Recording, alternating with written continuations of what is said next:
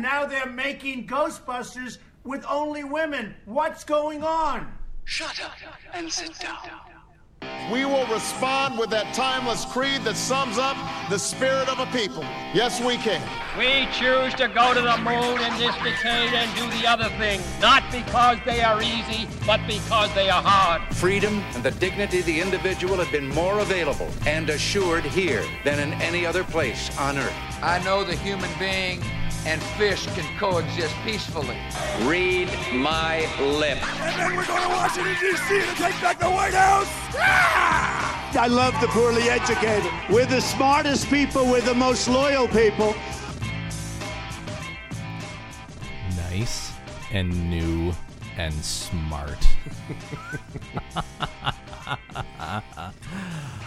oh, I didn't know missiles could be nice. I mean, they're nice. Again, I'm assuming they're American made and smart. I guess. Nice in the fancy sense, not in the Fancy. friendly sense. You, you don't want an old missile. Those no, are no good. No, no Yeah. good. Or Yeah. the dumb ones. No, don't Yeah. want no dumb missiles. No, can't have no dumb missiles. Nice, new, and smart. Nice, new, and smart. Episode title. We don't even have to worry about it this time. Hi, guys. Welcome back. It's Barstool Politics. I'm your host, Nick McGuire. Joined as always by Dr. Bill Muck from uh, North Central College and Dr. Phil Barker from Keene State College. Hi, guys. Hey, Nick. Hi. Howdy. Hi. Uh, quick plugs before we get started. Um, if you like the podcast or dislike the podcast and want to share your dislike with everyone, uh, l- follow us on Facebook uh, at Barstool Politics, Twitter at Barstool Paul P O L. Uh, you can find beers that we try on the Untappd app on iOS and Android. Uh, the podcast itself is on SoundCloud and iTunes and um, something else that I can't remember. Blubrry. Blubrry and Stitcher and Spreaker and just about every other podcasting platform. Uh, review us and share us on iTunes. That's how we help to make this grow. Tell your friends. Tell your friends. Please tell your friends. We're so desperate. um, yeah, it's. Uh, I, I'm tired of saying that it's a crazy week, but this was a batshit fucking crazy week. and as crazy as this week was, next week sets up to be even more more insane with the Comey interview, the Comey book being released. We're likely to be at war with Syria. Yes, All this of these was things. appetizers. Yes. Yes. So yeah. tune in next week too. We'll have Um, to talk about Rod Rosenstein getting fired next Right. week too. Yeah, we'll have to do that. Yeah, yeah. Um, That hasn't happened for our listeners. I'm just making a bold prediction. it could be happening. You know what? Depends when you listen. That's true. the thing. That's true. Every time we do this, about three hours after we finish the podcast, somebody gets fired or there's some sort of tweet that goes out and we're just going to miss it. So, yeah, stay tuned for that. I don't even know what's going on with North Korea anymore at this point because nobody gives a shit. I'm sure it's fine. I'm sure it's fine. It's completely fine. out Um, of sight, out of mind. yeah, it was hard to pick a uh, kind of a main topic, but the uh, the the the Michael Cohen thing that's that's big. That's Oh, a big, big, big, big, change big in this story. investigation. And apparently, attorney-client privilege is dead. Yes, it is. I All agree. right, let's, let's sort of recap here. A legal bomb dropped on Monday when we learned that the FBI had raided the office, home, and hotel room of uh, President Trump's personal attorney, Michael Cohen. It is easy to lose perspective on the significance of events in the Trump presidency, but the but executing a search warrant on the president's personal lawyer is truly historic. The search warrant was obtained by the U.S. Attorney's Office for the Southern District of New York, acting on a referral from special counsel Robert Mueller. Uh, early reporting suggests that Cohen is under federal inv- investigation for possible bank fraud, wire transfer, and campaign finance violations. But really, who isn't these days? That's Uh, true. Yeah. Uh, because of the attorney client privilege, obtaining a search warrant for a lawyer's office requires unusual levels of approval. It appears that Trump's own deputy attorney general, Rod Rosenstein, soon to be fired, approved and directly directed the case to the Southern District. But in addition to Rosenstein, approval was needed from the U.S. attorney of the district. Uh, in this case, Geoffrey uh, Berman, but apparently he recused himself, so somebody below him who was appointed by Trump, the criminal division of the Justice Department in Washington, and finally a U.S. magistrate judge who needed to be convinced that there was probable cause to support the search. Trump called the development disgraceful and a witch hunt. He also raised the possibility of firing Mueller, Rosenstein, Sessions, just about anybody. Uh, now this was a big development, boys. Let's dive into the legal issues. Phil Barker, how worried are you about Michael Cohen? Um, Do you think he'll be it- okay? Will he be in okay? Is he going to what jail? sense? Uh, he's in trouble. Yeah. He- he- this is it's not good, right? um, if I were his, if I were, you know, if he were a member of my family, I'd be quite quite worried about him or or for him. Um, he's not. I I mean, this is not all that surprising. He has a long history of being a bit shady. We've talked about this in previous weeks. Um, this, I mean, the fact, like you were saying, that there's all sorts of ways to go with this. The the fact that they executed a search warrant on the the attorney of the subject of a federal investigation, who in this case happens to be president of the United States, is huge. And and there are all sorts of implications about whether it's appropriate to do that. And uh, we because we don't know what's on the inside of this kind of black box, um, we just know that it's happened. It's hard to have that debate about whether it's appropriate or not. If we assume that it is, if we assume that, like you were talking about, they went through numerous steps, got multiple people to approve this, including judges who are in, independent, who aren't part of the Trump administration, who aren't part of the FBI, that all sorts of different people approved this. If they all approved it, then whatever they have that they're going after him for has to be majorly serious, Yes. right? They they wouldn't go. They're not going after him for expired parking tickets, right? Um, it it would indicate if you assume that this is all above board, it would indicate uh, really, certainly, really bad news for for Michael Cohen, and I would think pretty damn bad news for Donald Trump as well. It's not like you, know, you think about the uh, whether it's bank fraud or money laundering, and they also throw campaign finance. I can't imagine they would do this just for campaign finance stuff, right? It, it seems to me it would have to be bigger than that. I think to your point, Phil, this is they're not going to go through the trouble, and all of these individuals, Rosenstein. The magistrate, uh, all the other federal levels. I mean, they know how big this is going to be. They know this becomes the story of the of the month. Everybody's going to be so careful about this. And, and You- they- Go ahead. they ha- they have to know that if they fuck something up, Yes. right? It's a bit like they ha- like Mm-hmm. I would be terrified of any small mistake if I were on you know in the on the sort of FBI Department of Justice side of this. And, and what you're hearing from some of the real legal experts, and we're just hacks here, but the real legal experts saying that there has to be Speak be for yourself, Muck. there has to be probable cause that Cohen had actual evidence of a federal crime on his computer, right? There has to be. It's it's it's not just hey, we want to go fishing and see what's there. There's probable cause that he's got it uh, on literally on his computer wherever it is. Not only that, the fact that they didn't subpoena him, but in fact executed a search warrant means that they didn't it's not just that they believed he had it they believed that he would destroy it if they thought he, they were coming for it. so this Uh, was all learned from Hillary Clinton. Like Michael Cohen wouldn't do that. He doesn't seem like the kind of guy that would that would get rid of evidence. no, that's right. And so you have to imagine that one, you go to the to this judge and say, "Here's probable cause of the evidence." How do you make that next step to say, "Hey, we think this guy is we can't subpoena him because he's going to likely get rid of the evidence," and you have to have evidence of that that there's some tendency not to be honest, uh, that you can't trust him to preserve the evidence. it's uh, I, I I mean I I agree with you that uh, it seems like they jump through the right hoops and everything is at least on the surface above board. At the same time, I think this is something that we've talked about a lot uh, on this podcast. Is this investigation needs to be as fundamentally transparent as is humanly possible.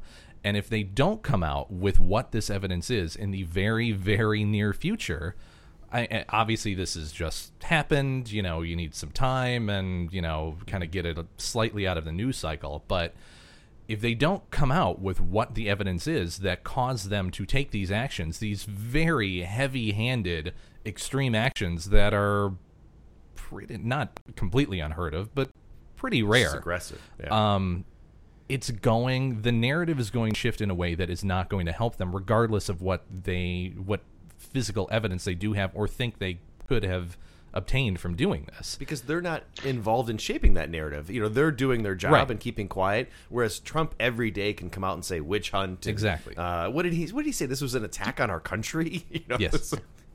So do you do you think that the narrative is subject to change on this? Because I this is where we go back to the last year and a half of Donald Trump politicizing the FBI and the Department of Justice and and creating this narrative that they're they're biased, they're out to get him. Um, they're not, you know, they're not. Anyway, their their whole goal is to take Trump down. It's not to serve justice or whatever. He's planted those seeds for a year and a half. So I I, I don't I, I totally I think in most circumstances I I agree with you, Nick, and that it's important to sort of come out with the evidence backing this up. But I I don't I don't know. I think that there's a lot of people that it doesn't matter what evidence comes out Mhm. will think that this is a witch hunt. At the same time, there are a lot of people that believe that you know have believed that Donald Trump has been guilty forever. I mean, I, I don't know. I Sure. I wonder how much of the narrative is actually subject to the facts coming out at this point, and how much of it is that we're just we're all Im- embedded in our own you know thought process. I think that there's there's a lot of truth to that. But if you are a moderate Republican and you've been going along with Trump, if you're Paul Ryan or or Right. of his ilk, who the Paul uh, former Speaker of the House. Oh, I'm sorry.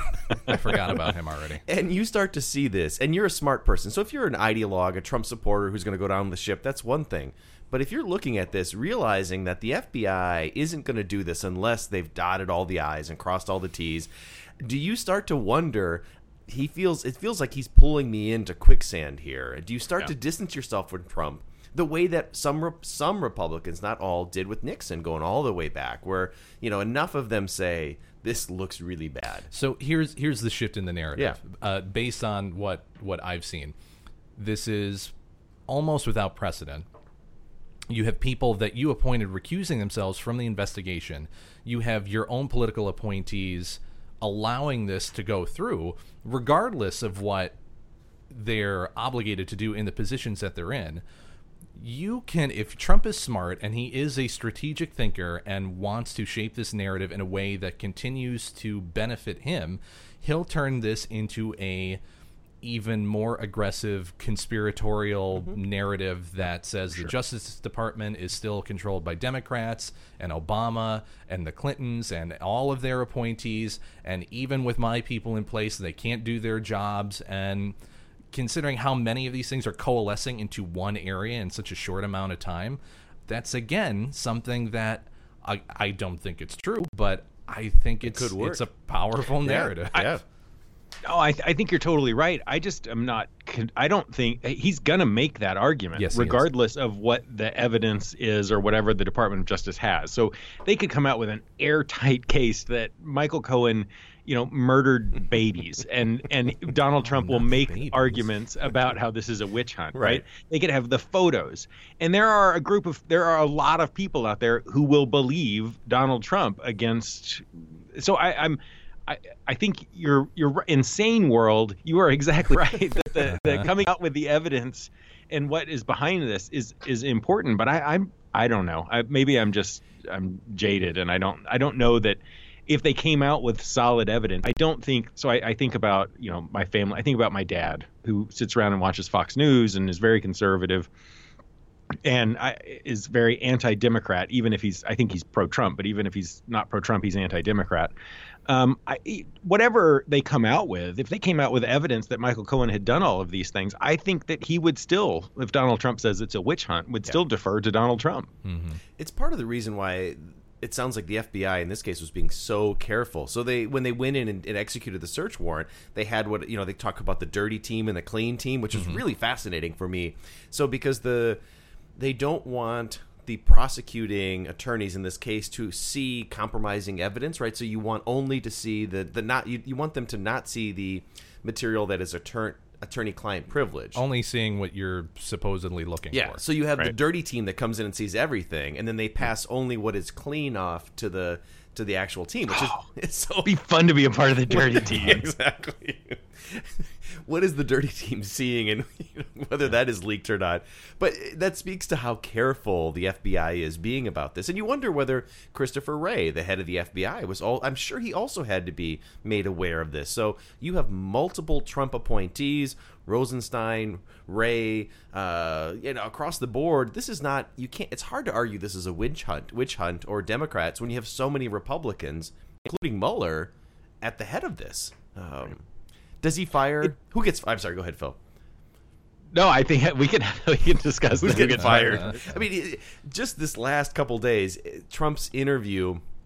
Not interview when he uh, he was with the generals and he was talking about Syria. He started he he brought uh, or Sessions. How Sessions is on thin ice. I would say. You think? See, I think he goes after Rosenstein. I think that's the one you hit first. Um, hmm Oh yeah, I mean they're all on thin ice, but yeah, I, I would probably agree with so that. what are the chances? We if- we talked about this, but yeah, go ahead, Phil. if you hire fire Sessions first and then fire Rosenstein, you get to replace Sessions, who gets to who gets to be the boss of I don't know, I don't know. Uh, Rosenstein and Sessions are both gone at some point. This week? I am This week? increasingly. Uh, How long? If I had to place, uh, if I had to place bets, Rosenstein, I don't know. I, all that I say, Rosenstein, I still think is the first to go. If you think of Trump as a like as a as a you know a reflex machine, Rosenstein's going to take the brunt of this. I think he goes. I give it. 60% this week. Next week when we talk again, I think there's a 60% chance Rosenstein Rosenstein's gone. I think so Uh, too.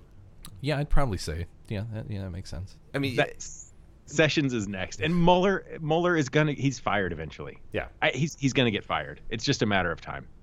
That's my take. I'm I'm increasingly like, yeah. See, the thing, if, if he's strategic and goes after Rosenstein first, whoever's in that position, whether it's Sessions or Rosenstein, they can control Mueller. They can tell him what he. Every time Mueller wants to do something in this sort of broad period, he has to get approval for that. And so, if you had somebody who was a, a, a Trump, you know, like basically somebody who wants to do everything Trump wants, you could dramatically shift and constrain Mueller's activities in a way that you might not be able to do if you just fire Mueller uh, and and then Rosenstein or whoever it is appoints somebody new. So I, I think there's a really good chance Rosenstein is gone before the weekend is out.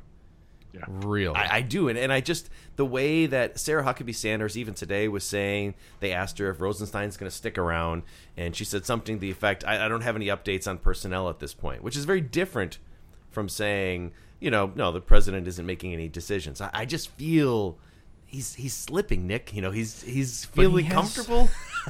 he's he has so many other things to deal with this weekend. I think he's just too busy with other batshit things to say.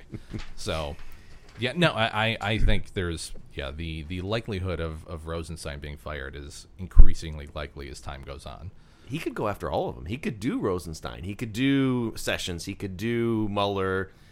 All of that could happen. Although it wouldn't affect this investigation of Cohen because that's an entirely different uh, uh, U.S. U.S. attorney going after that. So um, I, It feels like all of this is just it's like this spiral that's Yeah. just mm-hmm. getting closer and closer to Trump, right? We started out with campaign officials and then cabinet officials and it's just like you know, getting into his children and his family finances and now you're at his personal attorney. I it just I, I don't know. It feels like it it's gonna this is all gonna come to a head soon and it's gonna be ugly. Well, and the other thing we were talking about before we went on air is that the, the news breaking today is that it was going after information about Stormy Daniels and the other woman I can't think of her name, but also the Access Hollywood tape. That they're you know that's what they wanted information or part of what they wanted information on. That's a, a big element too. If they're looking at what was going on, what was Cohen doing, was there any payout to to try to suppress that story? Right. So we should talk a little bit about Yeah. why that would matter. So, the, the the issue, at least in theory, is that if Trump or his attorney is paying Stormy Daniels, is paying uh, others, um, other women that he had affairs with, uh, if there's payments to suppress the Access Hollywood tape, if any of that benefits Donald Trump's campaign, then technically it can be a finan- a, a campaign contribution, and so that's where you get into the violation of campaign finance laws. If if these sorts, if this money is not being declared, reported, um, then then there are those those are technically campaign finances. But so here's the here's my question. I know that we shouldn't speculate, but let's speculate. Yes. Um, yeah, you know, the question is: Is that enough? Is it, so campaign finance? yeah, That's a big deal, right? I mean, you know, talked about John Edwards. Boring. It's boring, but it's illegal as hell, right? So the question is: Is that enough? If you're a judge and there are campaign finance things that come along, is that enough to get you to sign off on a search warrant on the president's personal attorney? Or does it have to be more than that? And if so, what is that more? Like, this is just us coming up with shit off the top of our heads. So, so take it all with a grain of salt. But what, like, what, what could it be? What has Cohen done that would that would justify this? so Cohen is the fixer. And hmm. sometimes being the fixer, you got to violate some rules and laws. so one is some kneecaps. right. So one is simply that there were payouts. So Stormy Daniels was paid one hundred thirty thousand dollars to keep quiet. Maybe there was something similar with the Access Hollywood. I'm of your mindset, Phil, that I don't think that's enough. I don't think a judge signs off saying, "Oh, there was some campaign finance stuff here" to go after the president's personal attorney. It's got to be more. So what does that mean? Does that mean Cohen was engaging in other illegal activity to keep that story suppressed? Threats. Threats, uh, potential violence. What I mean, uh, we know that Cohen will be creative in pursuing a defense of Donald Trump. I think if we're going to speculate, we could probably jump there. And again, we have no evidence to support this, but there's got to be something more than campaign finance. I, I just can't see. I can't see a, a judge creating all this chaos for that. But I, I mean, at the same time, we keep dancing around the topic that everyone is interested in. The only reason this is that the investigation is happening. This is not going to tie directly to the president. Yep. You're not going to find any evidence of that. It's just I don't not going to happen. You don't think so? Maybe? No, Think don't you think might. it. I I really, really, really doubt it. And if it is, it's going to be circumstantial, or he was in the same room as this person, and this statement was made, and it wasn't intentional. He was again, quote unquote, uh, unwittingly, you know, a, a an accessory to this. But here's the thing. so the the issue with the attorney-client privilege. So if, to kind of simplify this, and this is how I understand this: if I murder somebody and I tell my lawyer I murdered them, that's attorney-client privilege. If my lawyer helps me cover that up, that's not protected. Right, but that's implying that the the original person actually told them to do that. I don't think that Trump told him to do this. Wink, wink. I bet he did. this is I, I, I again insane world. I, I think you're thinking too you're thinking too Nixon slash Reagan. You're not thinking Trump. I don't this think man I am, tweets dude. out everything on the top of his head. Like I, I I think that I don't I mean I don't know. Maybe he's smart enough to, but uh, I, I, he's had how many attorney lawyers quit because he can't like keep his mouth shut about right. stuff and they So- don't trust him to not say stuff. He and so can't. You're eh, you're absolutely right, and that's the reason why he's not involved in it directly because he doesn't think at that level.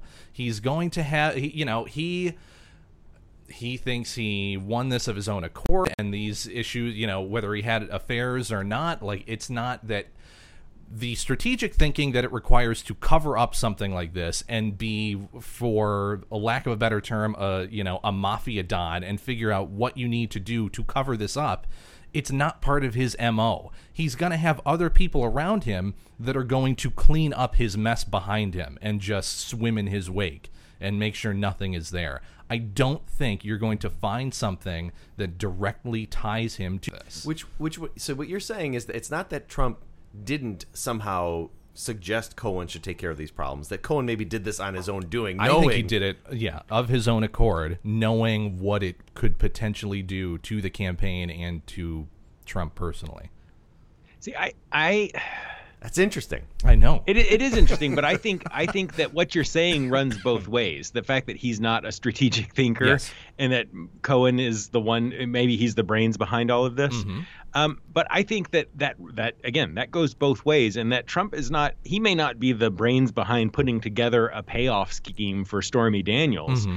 but he is smart enough. He's he's like aware enough that he knows that Stormy Daniels is out there, Mm-hmm. and he's he is lacking in strategy enough that he's. I totally would not be surprised if.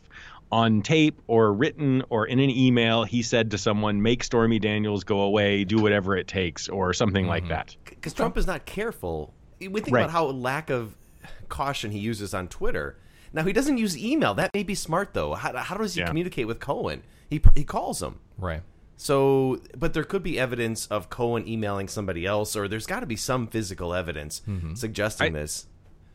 I still think there's some there's something that we're not even seeing Sure. that they're that Yeah. they're interested in that they're being drawn to and it, who knows it, it will be a long time I think I think it will be as much as I think you might be right Nick and that it would be beneficial to have this come out soon if all of this is designed to put pressure on the Trump administration and to uh, you know if this is a part of a bigger investigation I don't know that we're going to hear the details of it in the short term so um I, Who knows? I, I still think the better strategy is to directly catch him in a lie under oath with Mueller or some equivalent as part of the investigation, as opposed to going this route and then making him turtle and not try and or, or uh, avoid um, being interviewed at, at a later point. I, I, having him there in the room, there's no escape. He's going to have to answer your questions. He's going to lie. You know he's going to lie. So use what you know. Like I, I, the more that this happens, I and the more defensive he gets, I understand that there's a school of thought that he's going to slip up and say something or you know something is going to shake loose with all this going on i i don't I, I just think there's an easier way to do it. But again, I'm not part of the investigation. And they have not provided the evidence to us yet, despite our, our many requests for all the evidence. Is is there any chance that they're in it, it seems to me that you know there's all the I mean there's there are these big stories about Russian you know working with Russians, but there's also this bigger. And I don't know. Maybe the the more likely thing to bring Trump down is on obstruction of justice charges, and I wonder if there's something related to that. That Mm-hmm. as Cohen's as his attorney again, that but that gets into attorney-client privilege, and that's harder to to to have an investigation into. I I, I don't know. It's fascinating. If, It- if I'm Mueller, there has to be the obstruction of justice isn't enough. You've got to have the crime, right? There's got to be that initial crime, whatever it is. If all you bring is obstruction of justice, I don't know. It's easy for Trump to play that narrative to say this is a witch hunt and I was trying to defend myself. I I, I, I didn't do anything wrong, and so that's why I was doing these things. Exactly. So I, I do wonder. I mean, the, Mueller is being very strategic. Even passing this on is very strategic because it gets it out of his jurisdiction. Mm-hmm. Is there any way Trump sits down with Mueller now after this? I mean, does this just end all possible conversations? He'll sit down after he fires him. That's right. He'll, he'll have a beer. He'll do a beer summit. I, I think he might. Like I, I think it- That's so this is the stupid. no, I know, but I think that there's something about that. Like if Cohen and other people are telling him, "Do not talk to him, do not talk to him," the closer you get to Trump and the more you piss him off, the more that he's gonna want to sit down and like, cl- like that's just. I, I don't know. That seems like his personality. He's doing the I- I OJ think- approach. I just want to clear my name and lie his way out of it. Yes. Yes. Oh, this is good. We, sh- we should probably talk beers. We should probably All right. talk about. Phil, do you want to lead us off? Uh, yeah. So tonight I am drinking a uh, Citra Pils Keller beer from Switchback Brewery in Burlington, Vermont. Um, it's it's a lager, but they add it after they lager it. I guess they also add um, hops, including Citra hops, and so it's uh, yeah, it's it's different. I don't um. I, I don't know. It's not. I, I don't dislike it by any means. It doesn't. It doesn't like capture me. It doesn't grab me and make me want to go back for more. But it's a, it's a fine beer. All right, we'll give that a three point five. Three. 3.5 on the, on the Untappd review. Oh, Nick, do you want to introduce our our beer? Sure. You're better at reading names and labels and things. Yeah, I'm sorry. I don't Yeah. need spectacles I quite know. yet. um, so we had uh, the World's Colombian Coffee Exposition, which is from uh, Hop Butcher uh, and Hero Coffee Bar. Um, Hop Butcher is out of uh, Darien, Illinois, so not far from here.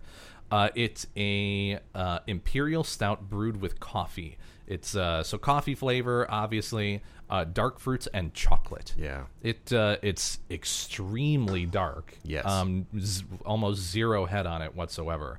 Um, initial, I'm not a big stout guy. Mm-hmm. Again, initial sip, not a big fan, and then it's good again, and then it starts to warm up a little bit. and No, I'm not a fan again. no, it's uh, it's uh, it's pretty good. I, I think it just has to be cold Yeah. the entire time you drink it. I, I like this a lot. Um, this was one where, again, Phil and I, we were all talking beforehand, where we usually stay away from dark beers, but this, you noted it was sweet, and you're Yeah. right. It's got a sweet taste to it, but it's still fairly light. It's not. I we've had some darker it's beers not that are- overpowering. It's not motor oil. Um, this was very drinkable. Um, I, I like say it this. this time, you said. I know. I would definitely get this again, and this is kind of a, a fancy, complex, expensive beer, but Yeah. I I enjoyed this. I, this yeah, uh, I did like it. yeah, and the the can is kind of fancy, and, Super fancy. Yeah, it's lots of calligraphy. So Mhm. yeah, good one.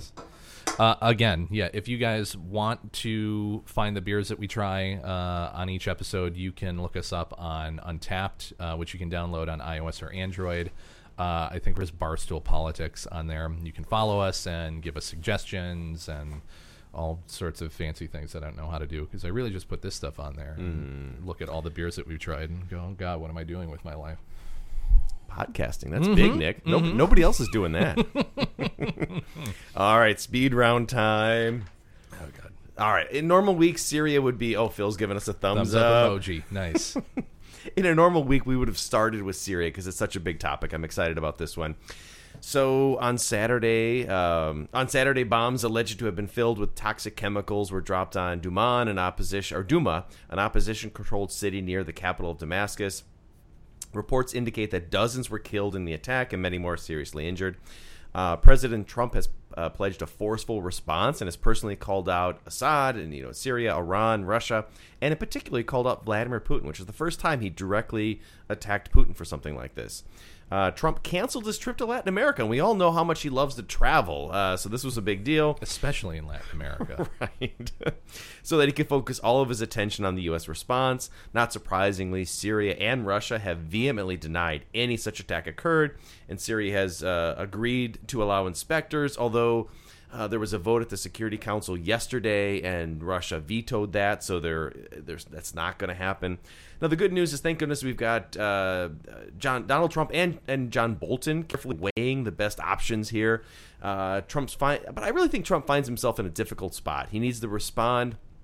Yet I'm not sure there's any action that will change Assad's calculus in terms of the Syrian violence. So, so Phil, what are your thoughts on on where this goes? Is there is there a good option for the U.S. here? No. Okay. Um, okay. no. I mean, I think the op- the outcome is going to be as as Trump has bizarrely already telegraphed to the world that we're going to bomb something. Um, uh, you know, this has been it. it we uh, th- that's worth talking about in and of itself. Yeah. That Trump has like announced via Twitter that we're going to bomb. yes. Um, what that, he railed is against Obama for. Yeah. Right, exactly. That is unusual. It's yeah. It, anyway, um, but I, it seems a very American response. We we don't like this, um, so we're going to bomb an airfield, or you know, we're going to do something. We'll send in. We'll do a strategic strike. The interesting thing about that is that that was the you know the critique of Obama was that he wouldn't do this. He wouldn't take sort of decisive action. He wouldn't do a retaliatory strike. If he had only done that, Assad would have been you know um, he would have been discouraged from ever using chemical weapons again. Um, that was the argument. And then Trump came to power. He used chemical weapons. He, not Trump, uh, the Assad regime used chemical weapons. And Trump did exactly what people had been calling for this limited strike. And it did nothing, right? It, this is not going to do anything. We will destroy an airfield. The Russians will come in and rebuild it. We'll destroy some airplanes. The Russians will provide it back. I, it seems it seems the the options are. I mean, it, there's something that I think for Americans is kind of cathartic about throwing some missiles at something, but we need to recognize that that doesn't accomplish anything. Correct. Um, if we really care, if you were really pissed off about people being gassed with chemical weapons, then um, you know the only thing that's going to stop it is an actual decisive act, meaning going to war, right? Yeah. Going to actually sending in troops, which brings in the possibility of. I mean, it has to be something. It has to be a message that is clear, not just to the Assad regime, but to Iran, to Russia, and and I, you know, you have to convince them that you're serious. And I, it, it's just nothing's going to come of it. We're going to launch mm-hmm. some missiles, and we'll all feel good about it, and nothing will change. Mm-hmm. At a domestic level, everybody's happy. Uh, the U.S. responded, but it won't change Assad's calculus. It won't fundamentally change the dynamics there. Nick, Yeah. Uh, go ahead, Phil. As- Assad is fighting for his survival, Yeah. right? And so if if if he's about was that what you were about to say? If No. he's gonna No, go ahead. he- he's he's gonna use chemical weapons if that's what it if it's down to he thinks he's gonna be ousted from power and killed or use chemical weapons, he's he's gonna do it and he's gonna have Russian support. So No, I, anyway. I, I, Assad was uh, struggling for his survival at one point when the first strike happened under the Trump administration. He, he was on.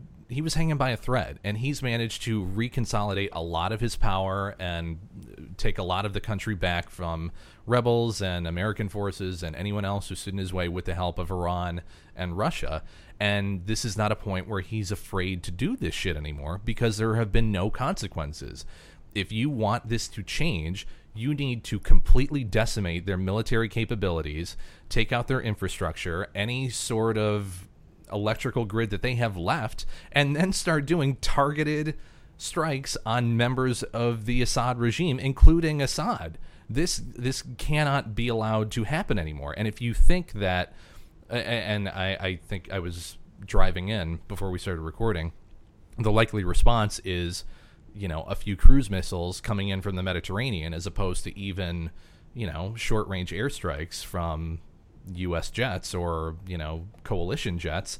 It's this is going to do nothing. You need to completely decimate their ability to wage any sort of warfare at all. Forget inspectors, forget the political calculus of it. You need to lay waste to their ability to fight this sort of conflict.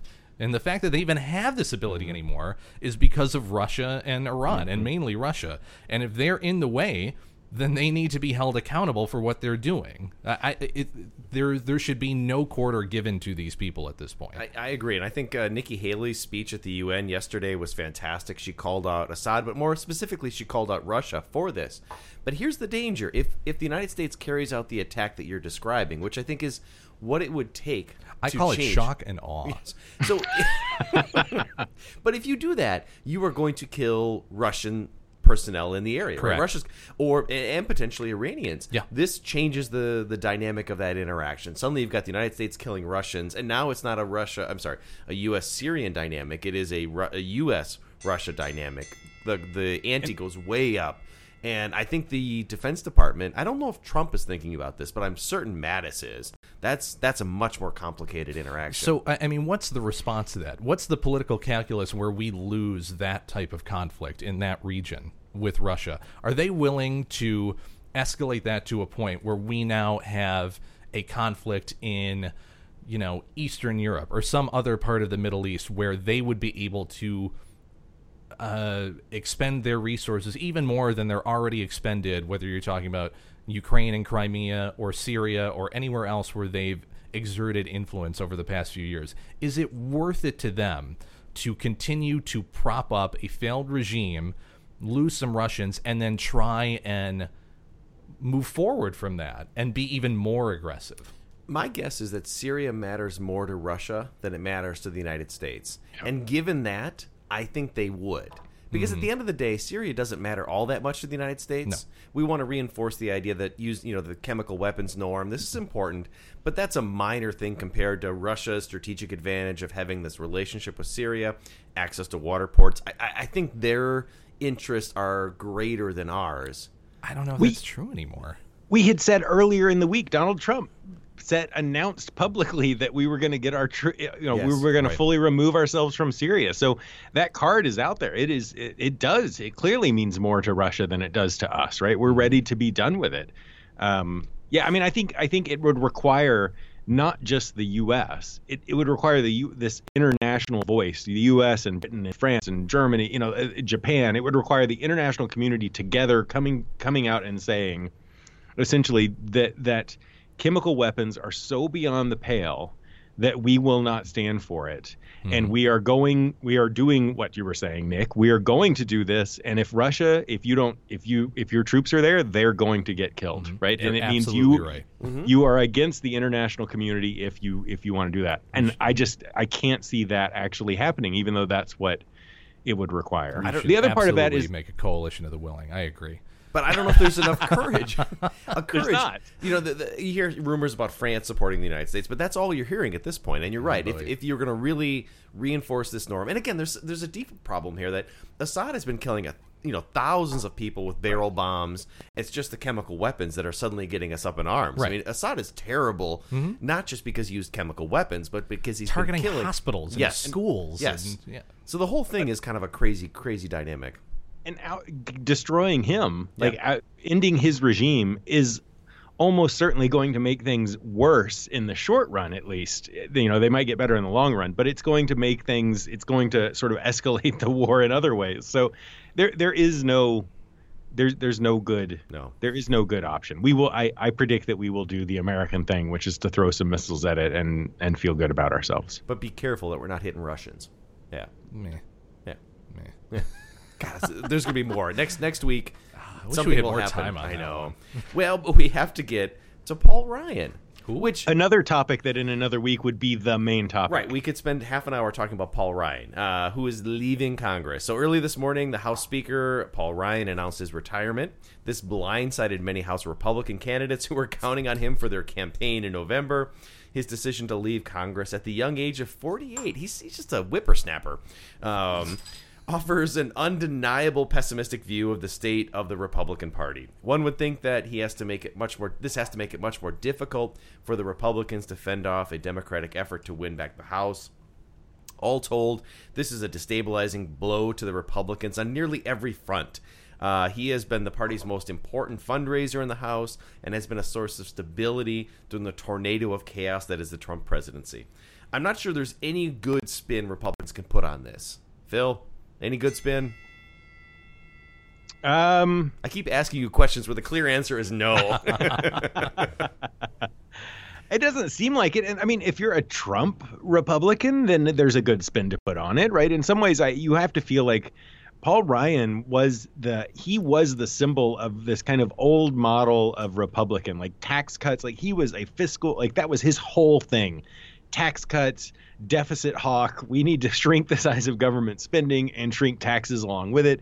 He talked about fantasizing about this when he was in college, Yes. right? This was like this lifelong dream.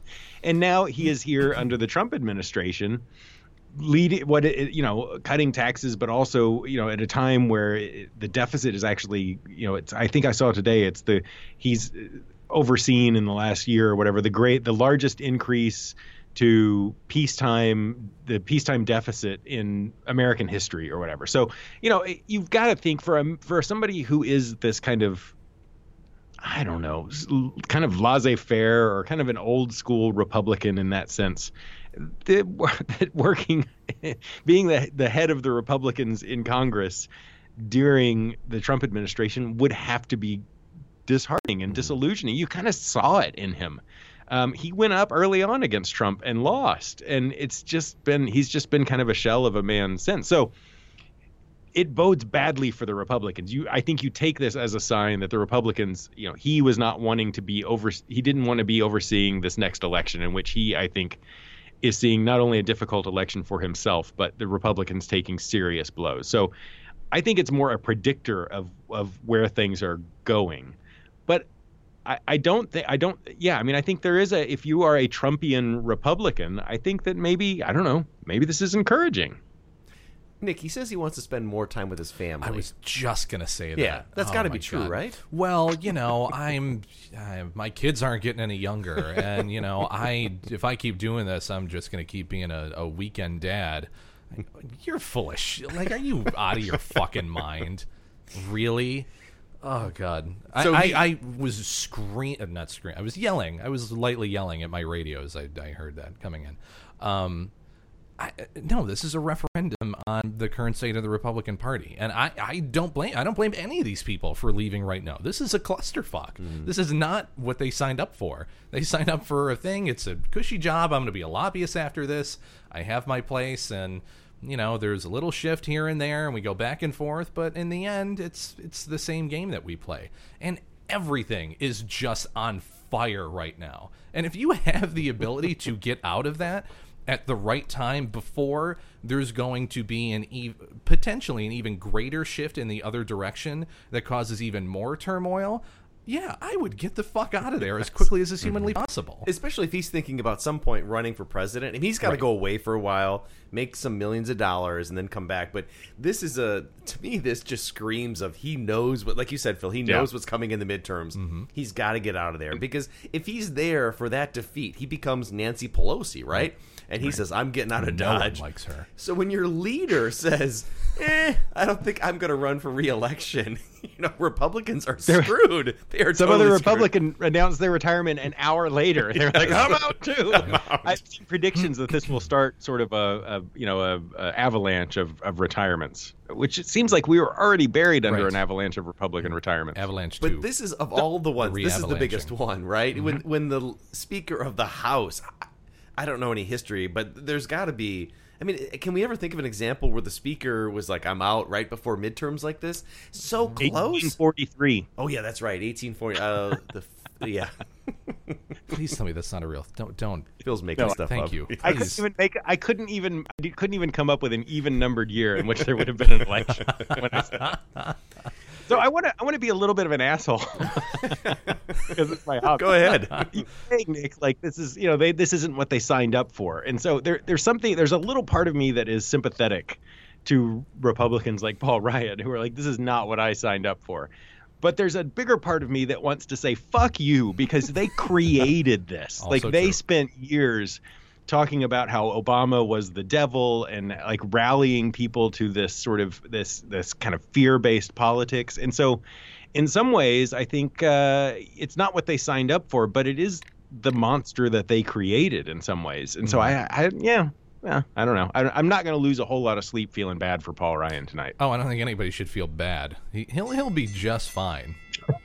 as soon as this is done, he will be just fine. And politics shifts so quickly. Five years from now, he might suddenly be. able He could be Mitt Romney coming back and making that Well, I mean, he presidential could do run. state politics almost immediately. I, I mean, Oh, he yeah. still has pretty high approval in Wisconsin, does he not? if he ran for governor of Wisconsin, Scott Ryan would quit instantly, right? I mean, I think he would. Yeah. I, I he, he will be just fine, and he'll reemerge on the national stage in a few years. He'll be fine.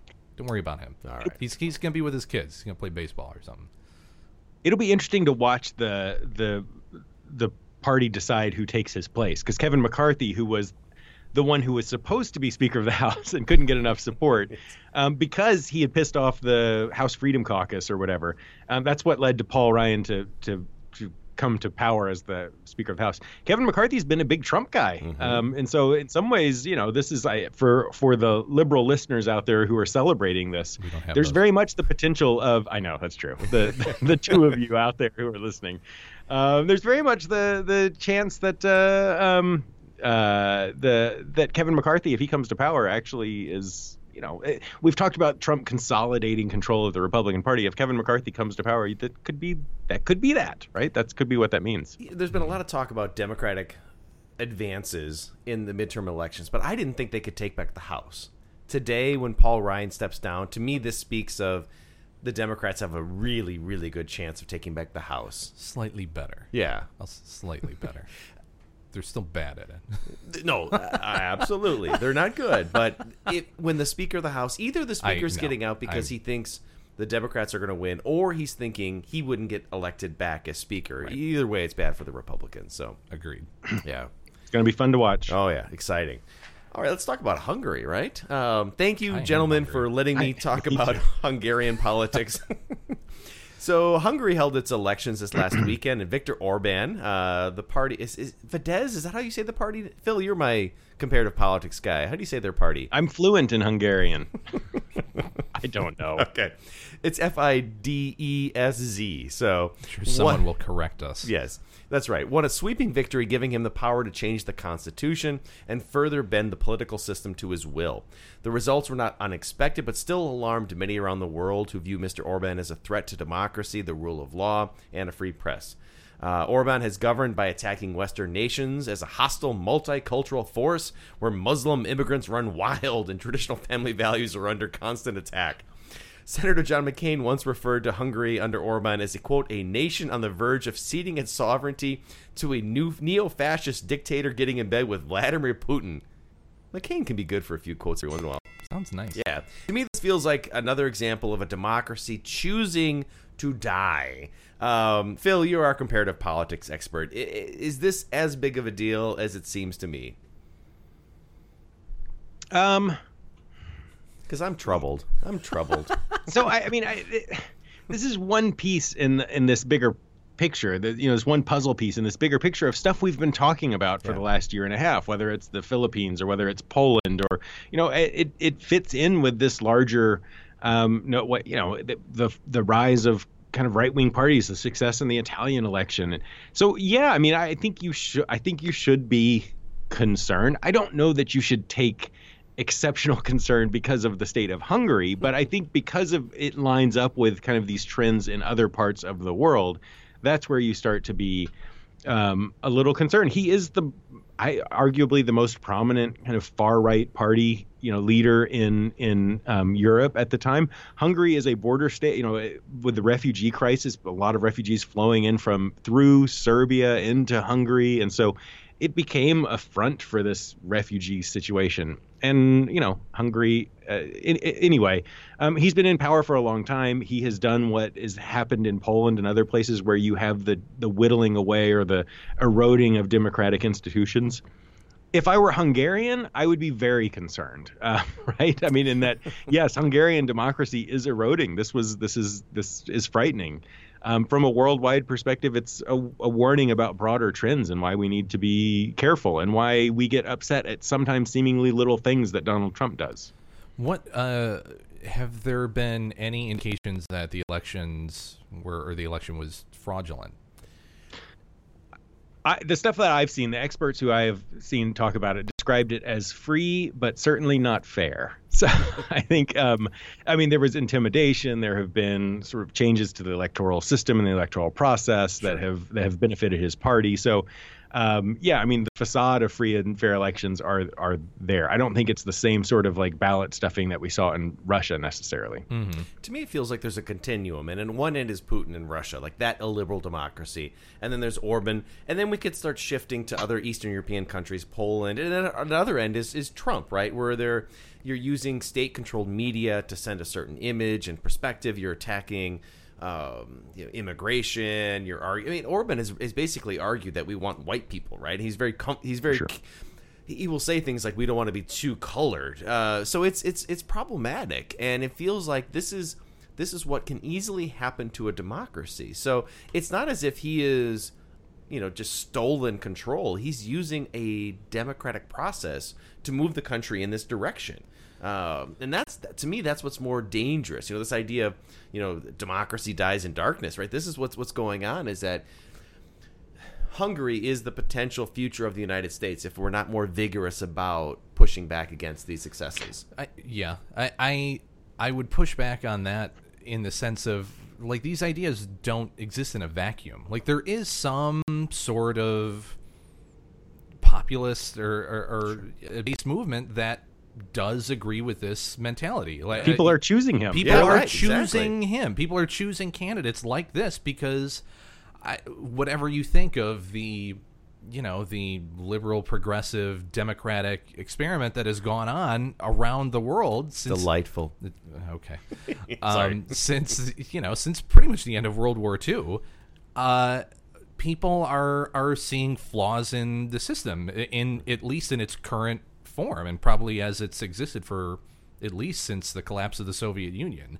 It's there's something there that needs to be fixed and uh, this seems to be the easiest way to do it. And people just want uh, uh the the um, the mentality of regardless of where you are in the world of a person who is not wealthy is you want uh, enough money to take care of your family, you want food, and you want shelter, and, and that's it. And to, for people to leave you the fuck alone, that's about it. Mm-hmm. And when it comes, you start, you know, listening to people talk about, you know, immigration, and people are getting benefits and you know free meals and more rights and and and uh, um, ability to live their lives than you could potentially do as a citizen. That that bothers people, mm-hmm. and that's really understandable. And I, I, this is a referendum on that system as it exists today. I'm just repeating myself sure, at this no, point no. just to get to the clock. There's, there's, there's an idea that that authoritarianism and, and dictatorship is like stolen. But what we're seeing here is that oftentimes, to, to Phil's point earlier, people choose this. And as you were suggesting as well, that the public will choose these choices because it seems better than you know cosmopolitan democracy. We all saw Star Wars. We know that the Senate gave Palpatine power. It's not that he took it; he had to get them to do it. Oh, that's, that, that's good, Nick. That's good. what uh, I, I've been teaching a European politics class this semester. One of the things we were talking about, I, I realize we're out of time, but and and this is nerdy, but I'm going to say it anyway. That the difference in um, you know the the the the nature of kind of social welfare politics in Europe versus the United States. That in the U.S.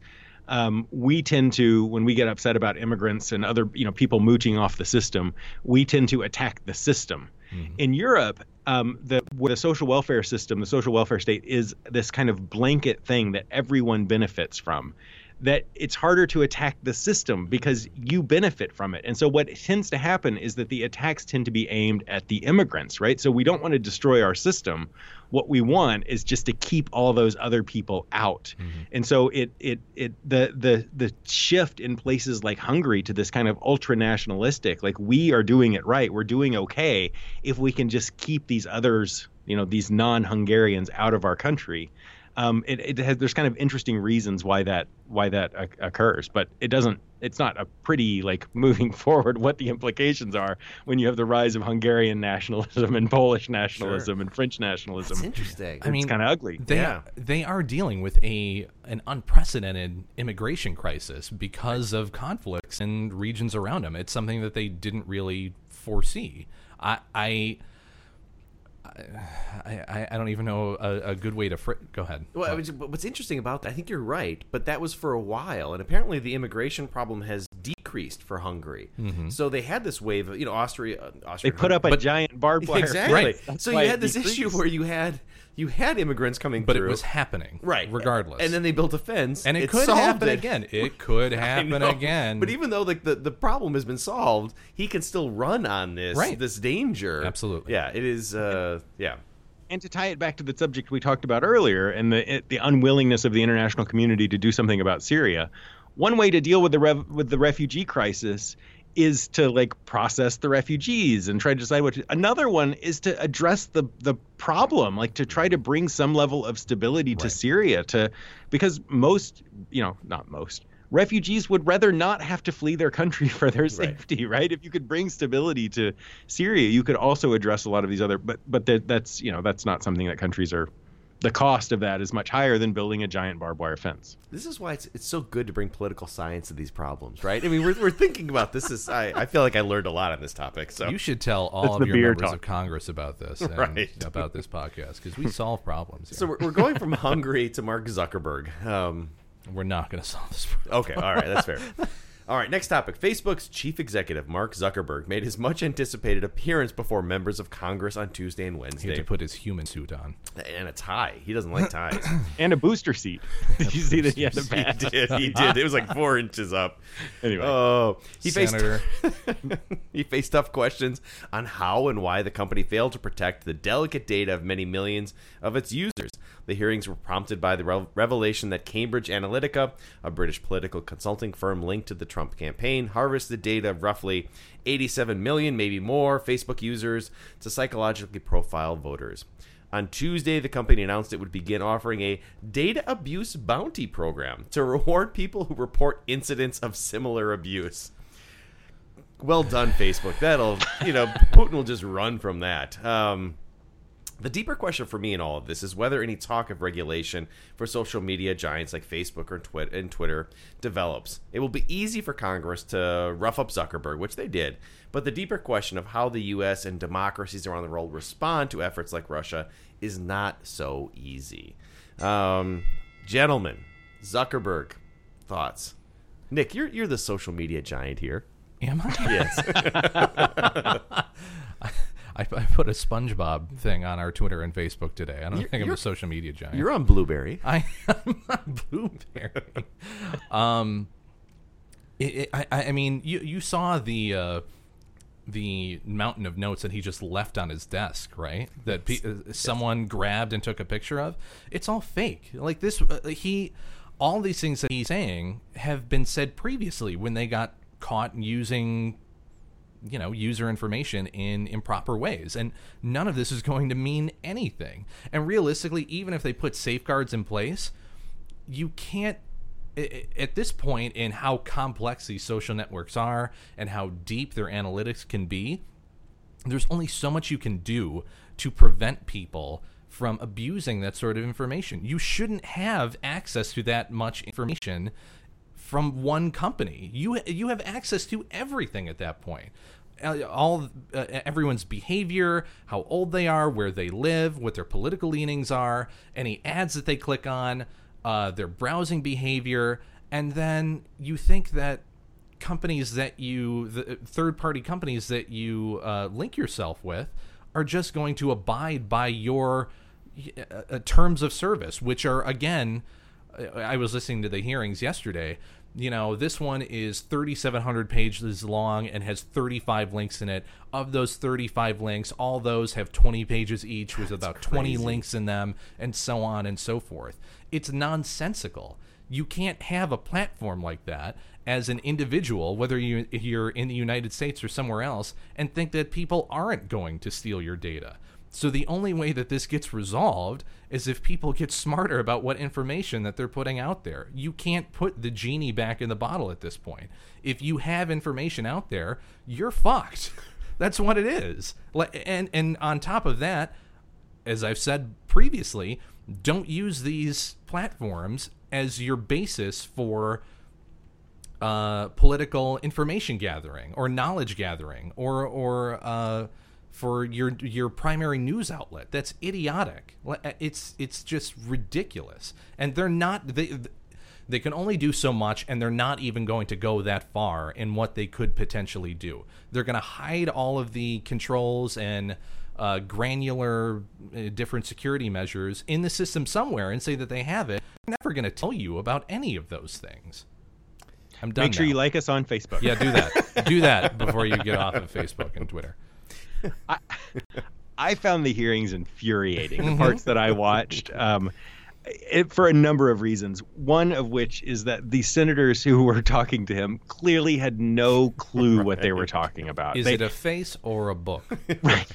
talking about their grandkids who like Instagram and what you know if I send something on on WhatsApp can Facebook see, like they just didn't do like yeah we're being you know we're the laws are being made by people in their 70s who don't understand and and didn't bother to do the homework right? To just it's not that hard. They have aides who can do this and inform so it that that was frustrating to me. It was also frustrating to me that these senators who have the ability to make laws they can legally tell facebook what they can and can't do who are sitting there like expressing disappointment or consternation or you know how you know why would you do this and how can we trust you?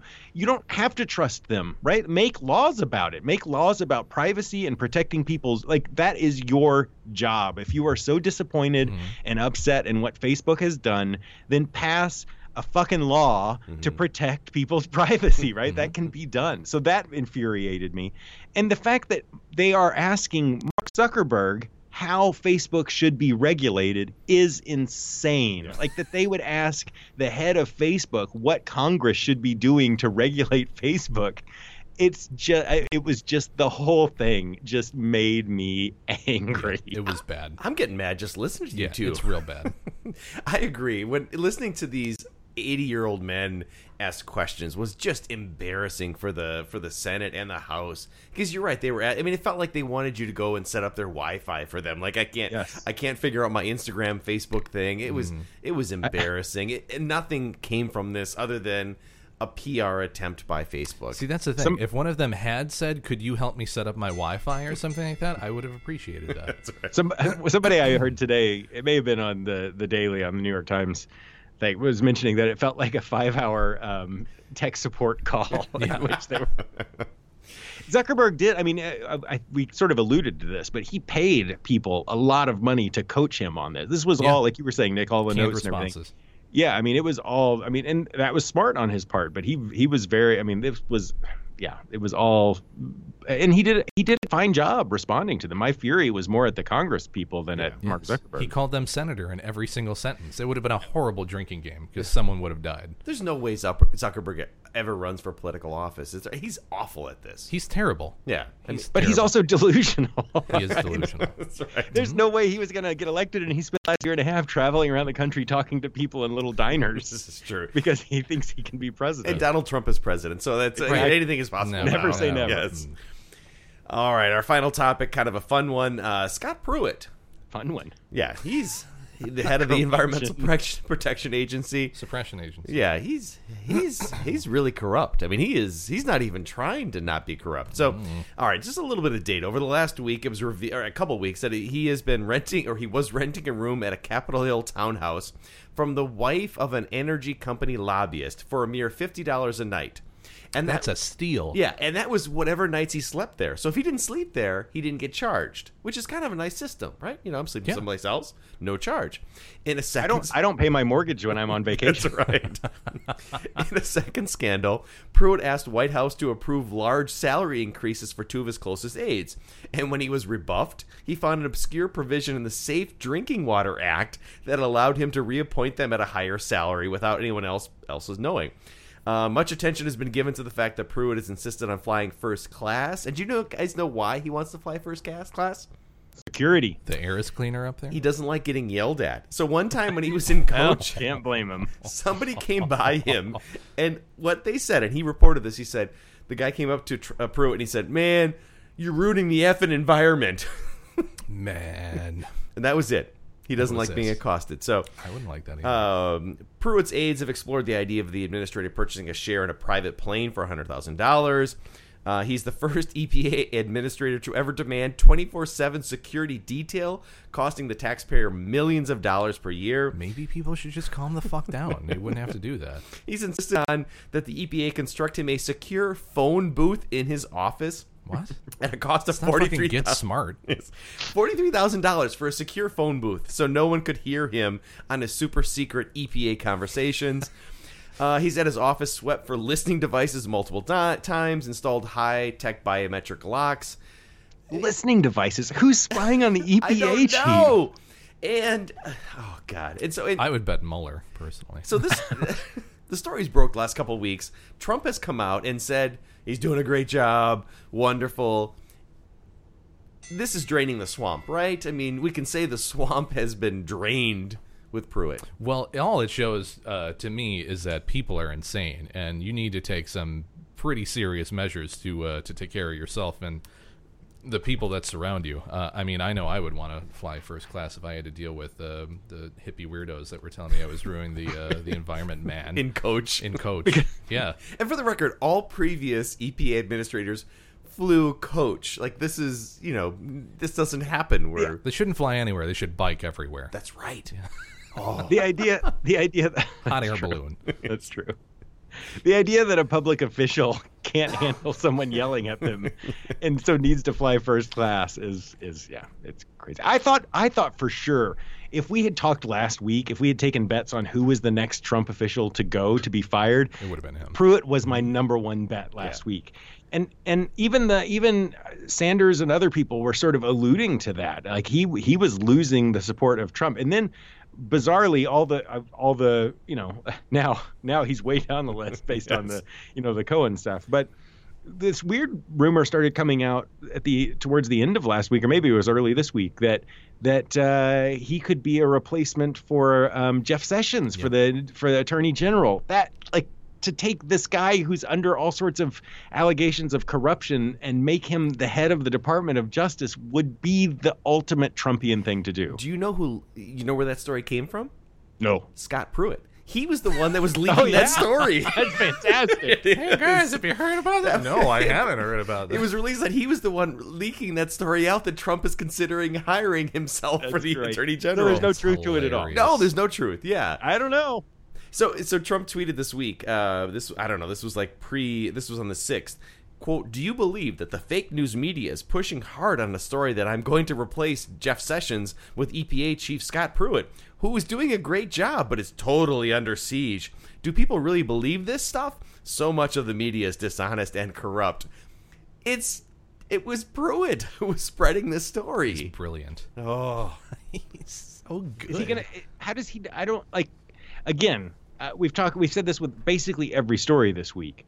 I, the the level of corruption and, and the allegations that have been leveled against Pruitt in the last, you know, well, basically in the last year or whatever, um, this this would be scandalous Yeah. by any other standards. Do you do you does anything come of it? Do No. you think he's is his time Nope. limited? Nope. You don't think he's going to get fired or, No. or be out? Not at all. Insane world, as you like to say. I yes. know.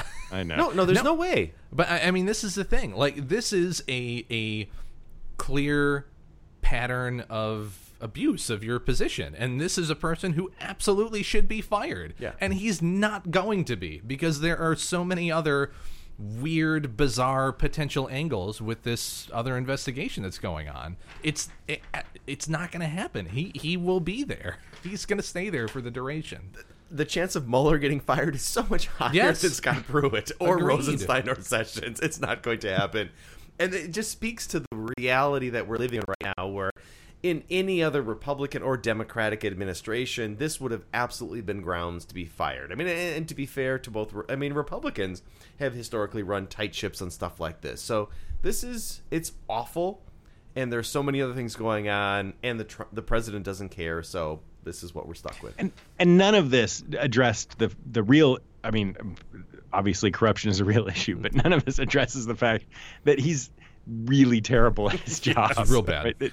He is single-handedly destroying the epa and i mean whether you like the epa or not i know that people have have issues with you know EPA overreach or whatever but he, like even even if you just like the idea of clean water right? he's single-handedly doing what he can to destroy the administration he's in charge of Well, I mean, he clearly is paying attention to the Safe Drinking Water Act. He, I mean, he read through it to help his people that he needed to. I mean, he, it's the Environmental Protection Agency, and I'm pretty convinced he does not like the environment, right?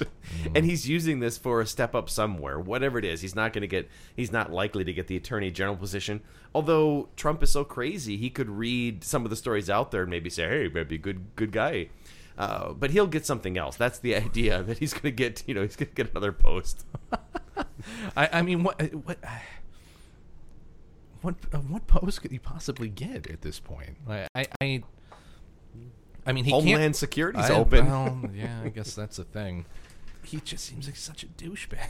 He's so bad. Deputy Attorney General is going to be open soon. Although I Attorney would- General.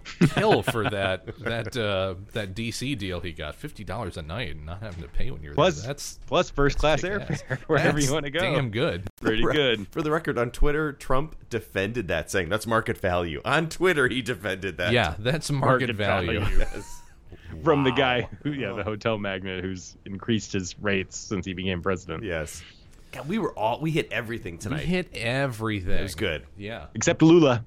Oh, we had to cut Lula da Silva. Poor Lula. We'll we'll talk about him when there's when everything is Brazilian on fire. president. Yeah. He'll be in pre- he'll be in prison for a while. We'll That's come back to that topic. Oh, poor poor guy. Oh. Well, again, if you liked the podcast, as I do this and then move away from my microphone, um, if you like the podcast, uh, share us with your friends. Like us on Facebook uh, at Barstool Politics, uh, Twitter at Barstool Paul P O L.